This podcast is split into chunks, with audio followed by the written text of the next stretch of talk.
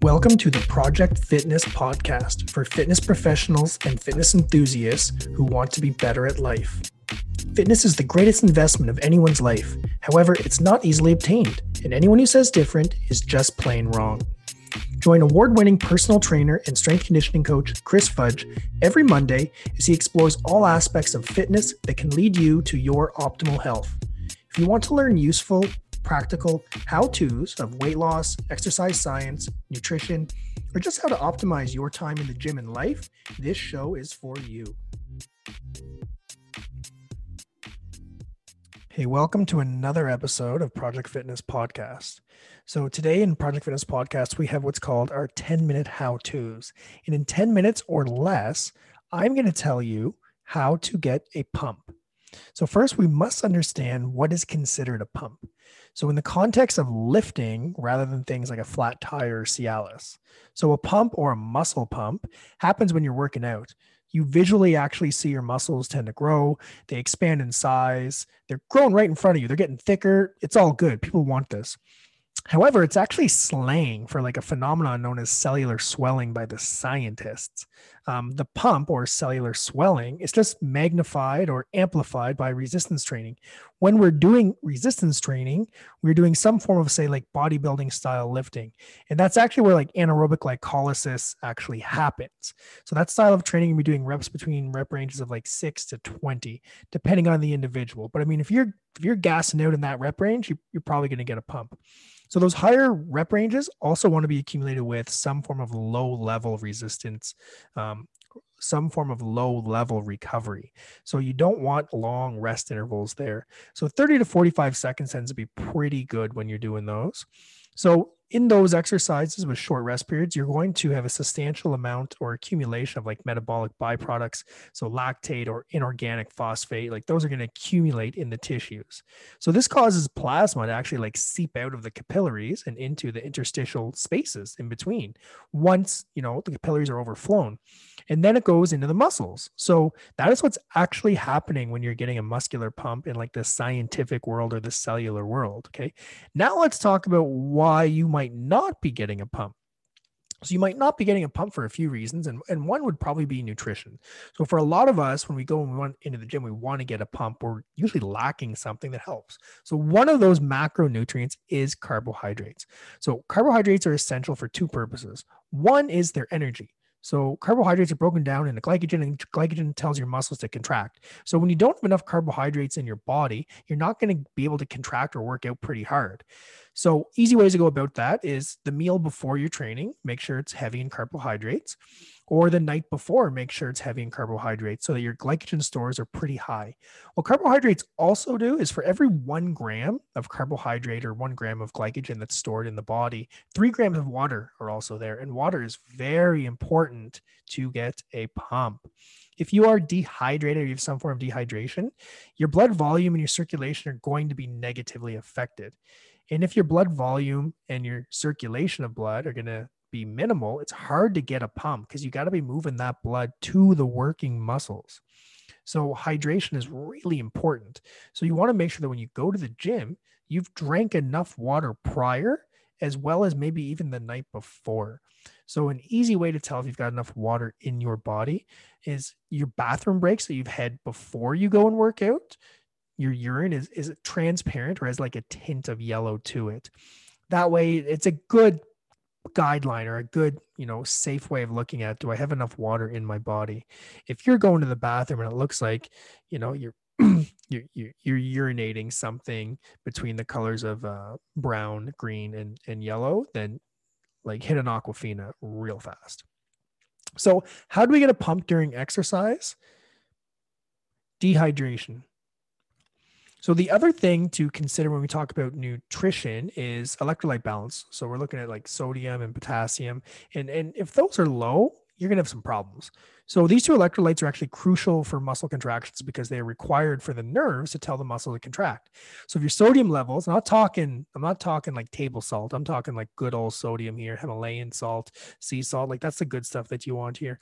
And your potassium levels are also low. Your ability to actually contract the muscle well are going to be hindered.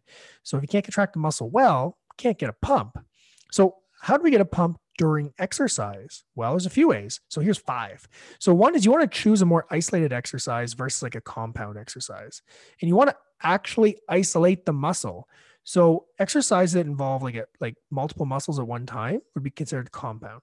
So if I grab a barbell and I and I clean it up and I press it over my head and I bring it down, and I do a bent over row, and then I do a, a step back lunge and a side back lunge, and then I do um, like an Aquafit, uh, dolphin kick, bicep curl into a burpee, you are going to get tired, but you are not going to get a pump. So you need to isolate a muscle to cause fatigue, to generate a muscular pump. So how do you do that? Number two, put the body in a brace. I'm talking like a cast.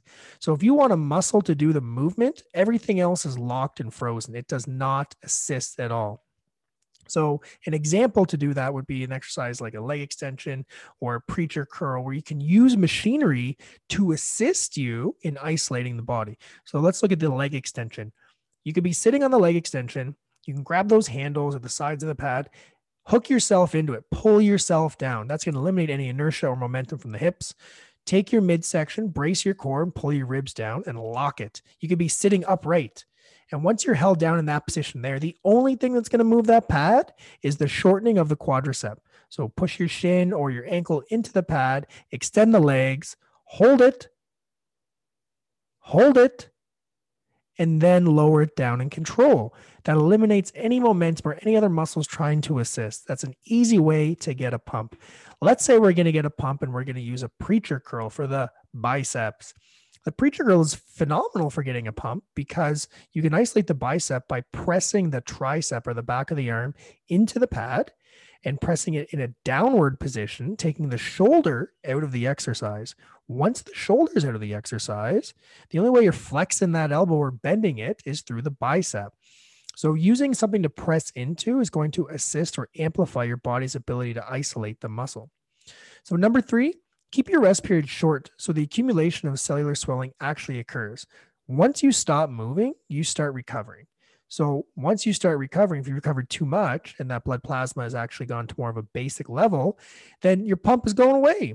So keep your rest period short. thirty to forty-five seconds works great here. And I highly suggest to anyone, make sure you have a stopwatch.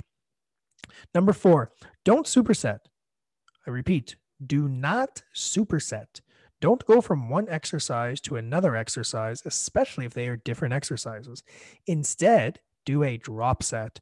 So take the exercise that you're doing.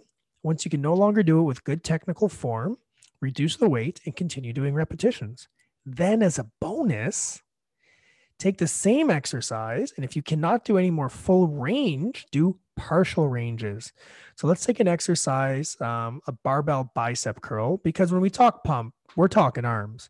So a bicep barbell curl, let's say you got a forty pounder and you're blasting out curls at a medium tempo. You can no longer maintain form without a little bit of a swing. So drop the weight, grab a thirty and continue.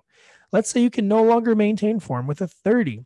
Instead of dropping down to a twenty, just do a few partial repetitions in the mid-range of the exercise where your muscles still got a little bit of juice left and where you're still strong using zero momentum. The last tip for how to get a pump during exercise is train to fatigue. Actually train to fatigue.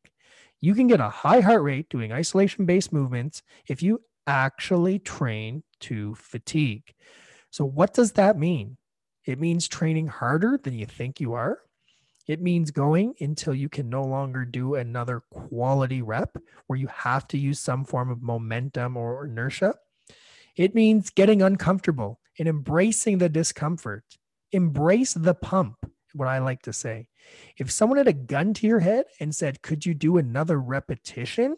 And you can honestly say no, then you've trained to fatigue. So again, top five, how to get a pump while exercising. One, isolate the muscle.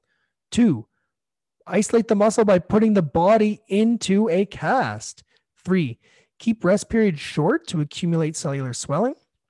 Four, do not superset. Instead, do drop sets and partials. And number five, train to fatigue. Actually train to fatigue. So this is the first installment of the ten-minute how-tos and how to get a pump. Now you know how to do it. So go get swole. And remember, if swole is the goal, size is the prize. Never stop learning, because life never stops teaching.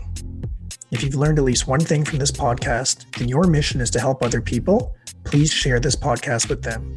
And a reminder, we will be releasing one episode every Monday for the entire year. So make sure to hit subscribe so you get the updated information as soon as possible.